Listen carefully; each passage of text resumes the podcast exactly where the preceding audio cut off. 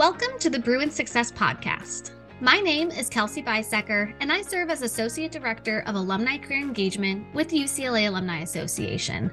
And I'm here with our co host, Sarah Mosgrove, Assistant Director of Alumni Career Engagement. This season on Bruin Success, we're featuring career changers.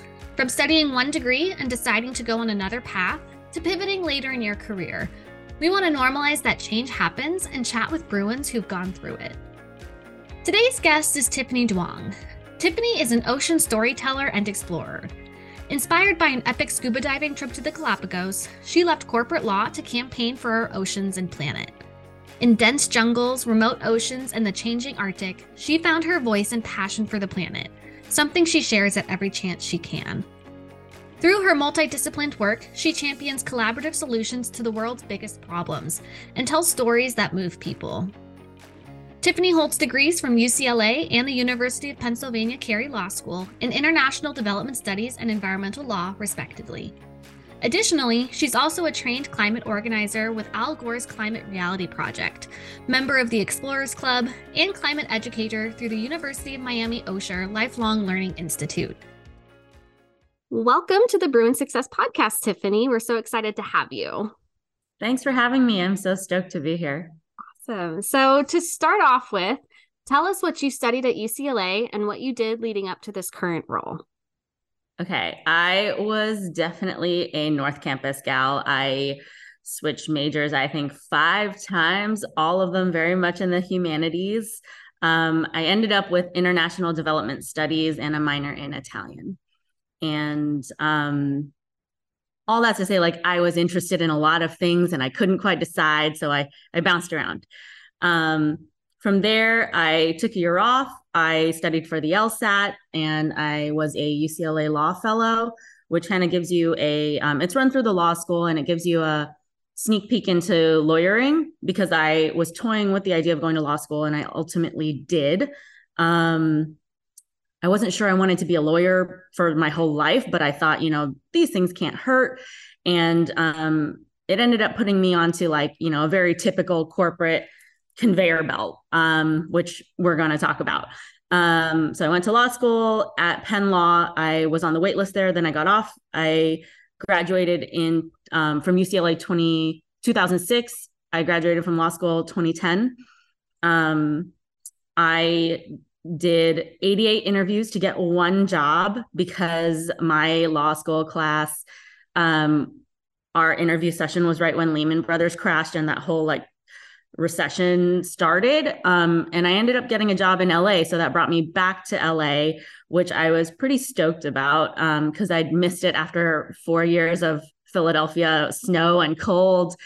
And and then I started my law career and even on the first day I I just had this sinking feeling that like it wasn't gonna work out. Like I felt like such an imposter in my pantsuit with my like empty briefcase. And I was just like, I don't think I'm gonna make it a year. Um, but like here we are. And you know, as happens with like jobs and life, like you you try hard, you do well, you learn, you meet some people you like. And then it was like fast forward six years and three firms. And I was like following the same team I was doing renewable energy law. So it wasn't like soul sucking or evil. And before I knew it, I was like, oh, is this why people have midlife crises? Like, oh, these feelings, like, what are all these like tears and thoughts? Um, then I went on a scuba diving trip just on a whim to the Galapagos, and that changed my whole life. Um, yeah, it like it, that eventually caused me to quit law and start fresh and get really deep into everything oceans, which is where I'm at now. I love that. That's actually the perfect segue into our next question, uh, which is could you tell us a little bit about your current role? Yeah, for sure. Um, so I call myself an ocean storyteller and explorer. And um, it's a, it, you can kind of think of it like ocean advocacy, education, influencing. I definitely made that up, but there's like a need for stories that move people and there are a need for stories about our planet. And so I have just like found slash created this niche for myself where I get to scuba dive and talk to people who are like, you know, the world's leading coral scientists or people helping veterans get back in the water to, you know, find a new way to to feel free in their bodies and and I tell these stories as my work and I, you know, and I think it's such a joy and such a privilege. So for me like it feels like art instead of work. And I feel like I get to change people's ways of looking at the world or looking at themselves. And it's just the coolest thing. And that's such impactful work too. And so that's such a joy to hear because it's, I mean, from law to that, it's just such a major change. Um, and so you talked about a little bit about your trip to the Galapagos and kind of how that was the trigger. So, what was the motivation on that trip and then to come back and be like, I need to make this change? Well, that trip wasn't meant to be life changing. It was just meant to be a good time. And um, I remember I I signed up because I was really frustrated because I was, you know, the last one in the office, 3 a.m., doing some crazy deal. And I was just like, this is stupid. I'm going to do something fun. And I saw an email in my inbox saying, oh, come see the Galapagos, you know, SEA. And I was like, haha, clever. Okay, fine, I'll do it. And I signed up. And so I, I was just there to, you know, dive and have a good time. And when I got there, just something shifted in me. Like there, the first night, it's it's the furthest I had ever been, like remote there was no cell signal. It was like the really remote islands, um, you know, like where Darwin studied the tortoises and stuff, like really wild. And there were these like pink skies over these huge cliffs and these birds that I swear, like my mind was like, they're like pterodactyls. Like this is so prehistoric. I was just having my moment with nature. And um, the first night, I remember the boat was cruising and there was bioluminescence in the water and there were dolphins jumping into it, like causing the glow. And then there were like more stars that you could ever imagine up. And I was like, stars above, stars below. And my mind was just like on hyperdrive. And I was sobbing. And I was like, I feel so alive and so connected to myself and the planet in this moment in a way that I'd forgotten. You know, in the, if you count law school and law practice it'd been a decade and i i'd forgotten that i could feel that way you know and and it was such a wake up call. Um and so i like just kind of sat with that in a lot of tears and a lot of journaling on that trip and just was like okay like i didn't know i was that unhappy. And now that now that we know you know now that we're feeling all the feelings and um you know diving and just remembering how to have fun what do we do with that and so I, I I toyed with the idea of not getting back on the plane and just like signing up for another week because I was so taken by the experience. But I like I was like, okay, we're we're not there yet. We're not that wild and crazy yet. So I got back on the plane and when I landed at LAX, I like stayed in my seat, seatbelted, and I remember thinking to myself, like, all right, we're only getting off the plane if we like promise nothing's going to be the same. And I like vowed to myself that I was going to do things differently um, to save some of that feeling so that it wouldn't have just been this like one weird blip in my life. And so after that, I um, made the plan and quit my job within the month. Um, decided to move to Rio de Janeiro and the uh, the Amazon rainforest. Um, decided to sell my house and just like shift, like free myself of all these like trappings and corporate and normal life stuff so that I could explore. Wow, that's an amazing story. Um, I'm like right there with you on the island with the the pink skies and the pterodactyl like birds. Um, just that sounds like a really beautiful moment to have. Um, that provoked a lot of self discovery and thought and exploration. Uh, you're definitely one of the bigger career pivots that we've spoken to. And um, that sounds more like a life shift rather than a career shift. Uh, so, could you talk to us about some of the mindset changes that you had to make in order to make this big life change? When you got back to LA, you talked a little bit about what was running through your head on the plane. What happened in that month that you were back and you said, okay, I'm doing this thing? Sure. Um, I mean, it definitely was like not just like quitting a job. I I say I quit my whole self um all the time. And like it really like was. Um, so I made my I, I listened to a, ton of podcasts i read things i hired uh, i hired a life coach which i would highly recommend for anyone you know kind of lost and you like i've had i think like five because different stages in life need different kinds of coaches with different expertise um and I, I was just like consuming all these things about like okay like other people who shift and other people who do to give myself a data set of, of things that did because no one in my life did that kind of stuff. You know no one like was like okay let's move to the amazon because we want to. Um so i was feeding myself all this like new knowledge and and new inputs and building this like community around me of people who had done cool things and thought differently um so my favorite lessons from them mindset shifts was like the first was like it's okay to not have all the answers like you don't have to have your whole life mapped out it's probably not going to be the right map. If you, from where you are when you need to quit, if you are like, oh yeah, I'm going to do this job, then this job, then this job, and I'm out and I'm different, you're probably not giving yourself enough space and time to breathe and explore.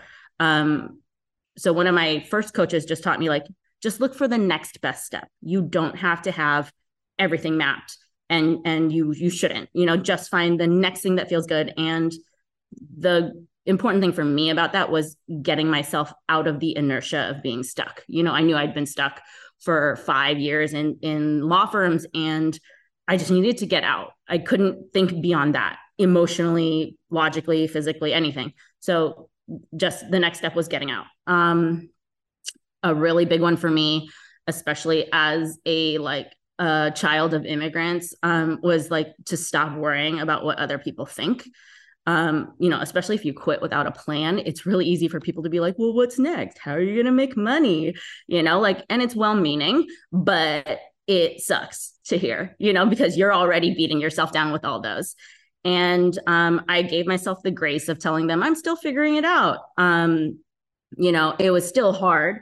And I had to teach myself that I would rather let, if it really came to it, them down than myself. Um, there was a drawing that I put over my desk during that time. It's by one of my favorite artists. Her name's Mari Andrew. And the text on it says, The people worth impressing. And then there's two pictures, and it's your five year old self and your 85 year old self. You know, and I was just like, oh, like, what dreams did I have as a child that I can like try to honor now? And like, what would make me feel when I'm 85 like I had lived my most badass life? and like i let those be my barometers and then that's i mean that's kind of what led me to the amazon and then the oceans and and my life now i love that and i really like what you said for like those takeaways it's okay to not have all the answers. Sometimes you feel like you have to, and it's a good reminder to help you get out of that feeling stuck. I mean, we've all kind of felt that before in that overwhelming feeling of what do I do? So, that next best step is also so important because you don't have to have it all figured out. You're allowed to still figure it out. And so, I think that's such an important reminder because we all have that feeling sometimes, but it's okay to not have all the answers and just kind of figure it out along the way. So I love that. Um, it's really important to remember. Um, so making that change can be really scary, especially with all the unknowns, and there's a lot to think about. Uh, so, what were some of those final considerations you made before you took that big leap? Sure. Um, I mean, the typical ones, you know, like money to live, um, budgeting for things like traveling, you know, if I wanted to take new classes, food. Um, I so I owned my house at the time in LA and I decided to sell it so that there was nothing tying me down to LA and more importantly, not a mortgage. Um, when like my budget didn't meet what I wanted to do, um, like I really wanted to dance in the carnival at in Rio because I was like, when am I going to have that chance? And, you know, those costumes cost a lot. So I was like, okay, what can I do? So I took, you know, odd jobs, um, borrowed money. I asked my aunt if I could move in with her for a little bit. I did whatever it took. And that was a nice ego check. Um, especially like at that time, I was in my early 30s, and you know, you want, especially if you're in a corporate job, it's really easy to think like, oh, like march along the path and like get get you know rent a nice house get nice furniture nest whatever um and like get your life together but i realized in that sector of time my priority wasn't looking like i had my life together anymore it was figuring out what i wanted my life to feel like and so i forced myself to you know like ratchet down my lifestyle and um do whatever it took to to give myself that freedom. Um i sold and gave away a lot of stuff so i could be more minimal. Um i gave myself the, the option to not talk about what i was doing with people who asked just to um give myself that emotional space to try to figure it out um and like i said i i use trusted resources like like coaches or courses and journaling I love the layer of practicality that you have when you are talking about the considerations that you made. Um, a lot of the time, I think we hear these stories of people who do make these big life changes, and we don't really get into like the nitty gritty of what that actually took. It's more just the the superficial, like I was a lawyer and now I'm living my dream. And everyone looks at that and goes, that's so cool, so exciting. But they don't really see all of the hard work and time and self discovery that took in order to make that change. Um, could you uh, tell us some of the strategies you used um, to help you get there? And then um, for our listeners that are maybe thinking about making that leap as well, and they're maybe like, ah, like she makes it sound so great, but I don't know if I'm ready. Um, what are some of those strategies that you would suggest for those individuals? For sure. I think we have to talk about the hard parts because it's not like my life is awesome, but it's not all easy um, I work, I probably work more now than I did as a lawyer for a lot less money, but like I am happy every day. Like every day I feel stoked. Um, so yeah, I would love to share those strategies. Um, first, like don't take it so seriously, even though I know it feels serious to change your whole life. Like you're like I kept reminding myself, like I'm making a shift because the typical serious approach didn't work out like I thought it was going to, you know. So I really it sounds so like wellness corny almost, but like pay attention to what lights you up, right? Like what makes you joyful, what feels like play. For me at that time, the only thing that felt like play was being in the ocean. And so I was like, you know, being outside. So I was like, okay, follow that, you know? Um, and like that, I went to the Amazon because I wanted to try field work. I was toying with the idea of going back to school to be a doctor. Uh, I'm a no marine biologist. That marine biologist.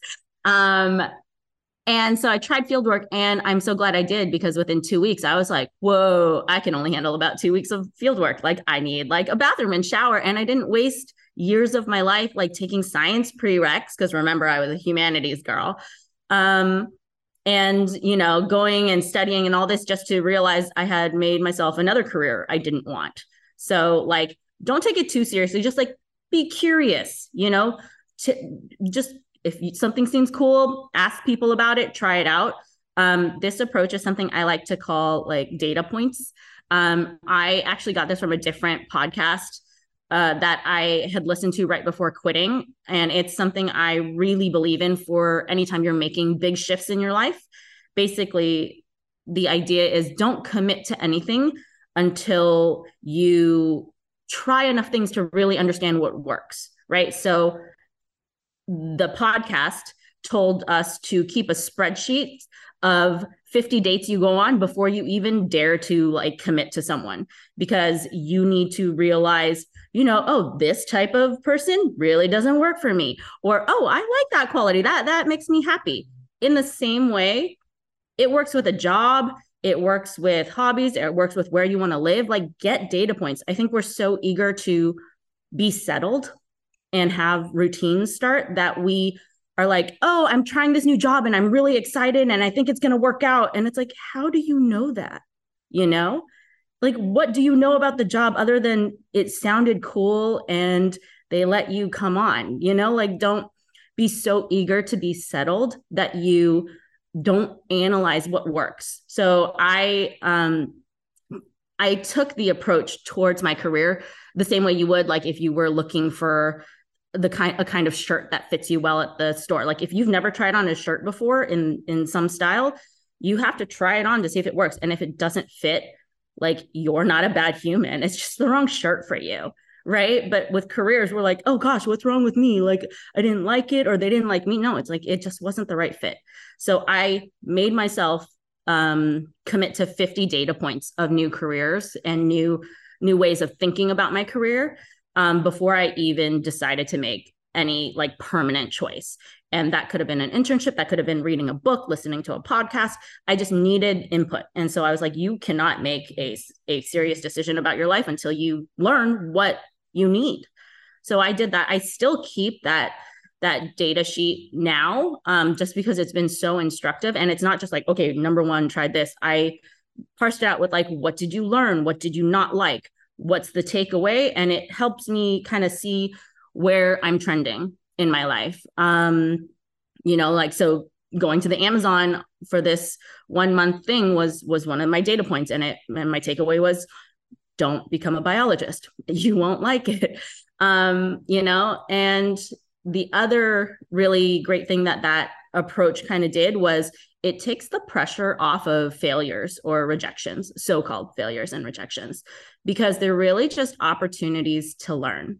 You know, when I applied for things and I told myself this is just a data point, I can learn from it. Like if I didn't get it, it stung less because I was like, okay, you know, like, and then I saw like if I still wanted it, maybe I need to apply again. But that I didn't get stuck on that one application being a dream job or whatever. I was like, okay, that shows I really want it. Or if it I didn't get it and I was like, oh, okay, then it's like, oh, maybe I didn't want it as much as I needed. Um, so it just really helped retool that even further. Uh, and then the last thing I did more when I was more comfortable with rejections was I joined this Facebook group called Rejection 100. And the goal of it is to get get a hundred rejections in a year. It could be anything you think of. So it's like housing rejection, jobs, guys, whatever, whatever you count as a rejection, it's to accumulate rejections. And in this group, if you get a rejection, you share it, and everyone is like, "Oh my god!" Like if you're like, "I got rejected from this magazine," everyone's like, "You are such a badass! Oh my god, you are my hero! How did you do that?" And if you get accepted somewhere and you share it, people are like, you got to try harder next time. All right. Just like keep your nose in the books. And it flips your brain about rejection and failure because you're like, oh my God, I can share this in the group and I really want to get to a, a hundred. You know, and the real mindset hack is if you got a hundred rejections, you're putting yourself out there enough where something's going to hit. And so it's been really fun to play in that way with the idea of like, you know, get putting myself out there and trying new things. So those things in that order have really helped me, you know, approach my career with more more joy and more grace and more fun. I love that so much, especially when you said create a spreadsheet. I am a spreadsheet girl. I love my data points. That is like that hit my brain and I'm like, wow, that is that is what I need in my life. it's true. It's it's so easy to journaling and things like that you can take accountability but to see it see it visually is very powerful too. And so I, I love that. I, I wrote that down. I was like, hmm, I need to create a spreadsheet. and I, am getting ready to, to, I'm getting ready to hop on to the rejection 100 group. I, yeah. I love that concept. Um, right? Yeah. It, it reminds me of um, something that my mom always tells me, which is it doesn't hurt to ask. The worst they can say is no. No. Yeah. I know. so scared, but it's like, come on, just yeah, everyone is so scared of failure. And I love how you said so called failures, right? Mm-hmm. It goes back to a little bit of what we've talked about on the podcast previously before of it's okay to not know what you like, but it's also at, just as powerful to know what you don't like. So oh you you don't yeah. you don't want to be a marine biologist. That's great. That's one thing you can check off your list of what you don't want to be. And yeah, so like saved myself a lot of time and money. Like thank you rejection. Like that was awesome. And so it's it's just as powerful to know that and I think that's still so important to remember of it's not a failure, right? And it's I'm a firm believer of everything happens for a reason. And so that rejection is telling you that wasn't the right path. For whatever reason, the universe is telling you that wasn't the right path. Maybe there's something else coming along. So I love that shift. That was, hmm, I wrote all those down. so now that you've been firmly in your new role, what brings you joy now to make you realize that it was the right choice after all? I mean, it feels the same as play. Like like work and play feel the same. And like that doesn't mean I don't take it um like I don't work with integrity and I don't take it like seriously as my, what I'm producing. But like I show up on a dive boat to cover a story the same way I would to dive for fun. And like, you know, it's the it's the same people that I'm working with that I get to share their incredible work or just go have a fun dive and um that's really fun to me and that that for me it shows that I'm living in alignment. Um I also don't have two personalities anymore. Like I used to have like work Tiffany and home Tiff. You know, I, I was like Tiffany and Tiff. And like that just doesn't exist um, in my life anymore. I am so in tune with like what I like, and I'm I have the like great opportunity to live like that most days that I've like killed off the idea of work tiff. Like I'm just fully me all the time, which is super cool. And then the stories that I get to tell, like I think it's a privilege to tell. I, it's not like work. And like a lot of them make me cry. You know, they touch me really deeply. And it's like such a privilege to get to tell these stories, especially ones that mean something to the people I'm writing for. Um, and that's not just the audience, like also the subject. I like it just, I don't know, it doesn't feel like work. And um, and then I've just discovered how much I love words. Like I am obsessed with them in a way that's totally not normal. And thank you, pandemic, for giving me all these online classes about writing for me to discover that. Uh, it just like I don't know, words and water, put them together, and I'm like stoked all the time. I love that. Words and water. I was just going to say words and water sounds, I don't know, very, very lyrical right there yeah. already. We can tell you're a writer. Yeah. Um, okay, we're as we're uh, getting to the end of our time here, we have a few more questions for you. Um, so hindsight is always 2020. So thinking back, would you do anything differently with your journey with what you know now? I would take more writing classes at UCLA because there were such great like opportunities there. And I was just like, oh, you know, fulfilled my requirement, no more classes. But in retrospect, knowing how much I love them, I would take more maybe some sociology classes because I need more North Campus stuff. Um, I'd start diving sooner. Uh, but importantly, I don't know if I would not do law because it did give me like a lot of really great tools and a strong command of language and, you know, like processing abilities. Um, and, you know, just like you, Kelsey, like I really believe that everything happens for a reason. And, you know, those experiences led me to like how grateful I am now. I love that. And I do have a, a bonus question because I'm really curious. What's one of your favorite dives that you've done or one of your favorite trips? Um, so the Galapagos will always have my heart just because it saved me. Um, it's like sparkly in my brain. I recently just went on a it wasn't even diving, it was a snorkel trip to the Arctic Circle to Norway to snorkel with orcas and humpbacks and that honestly blew my mind. It was so cool to be, you know, like within 10 feet of like orcas and have them look at you in the eyeball and like turn their head when you turn your head and just be like, hey, like, what are you, floaty human? It was like the best. I just came back from that in November and I'm still like on an Arctic high. That sounds amazing. Wow. I bet up close to like there I think we have an idea of what a whale is like or we're like, "Oh, it's really big." And they show you in school textbooks in relation to like a bus or something just how big it is, but seeing one in the wild, like even a horse seems big to me. oh yeah, I just recently went snorkeling with sea turtles and I thought those were big. So I can't even imagine with a whale. That's so cool. Yeah. No, it, I highly recommended. You don't have to be a diver. You could just be a floater. It's awesome. I love that. Well, so to end today, we do have some fun rapid fire questions.